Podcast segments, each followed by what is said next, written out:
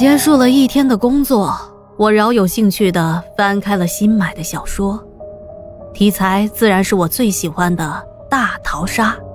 一群人被强制的关在某个地方，互相残杀，只有最后的胜者能够生还。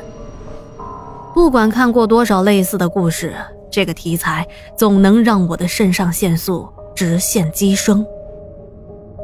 很快，我读完了一整本书，右手的食指也不自觉地落在了故事结尾的“羔羊”二字上。忽然。一道莫名出现的电子女声，猛然在我独居的小屋里响起。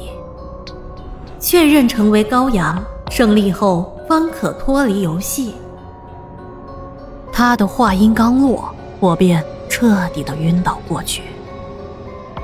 再次睁眼，我发现自己躺在一个陌生的房间里。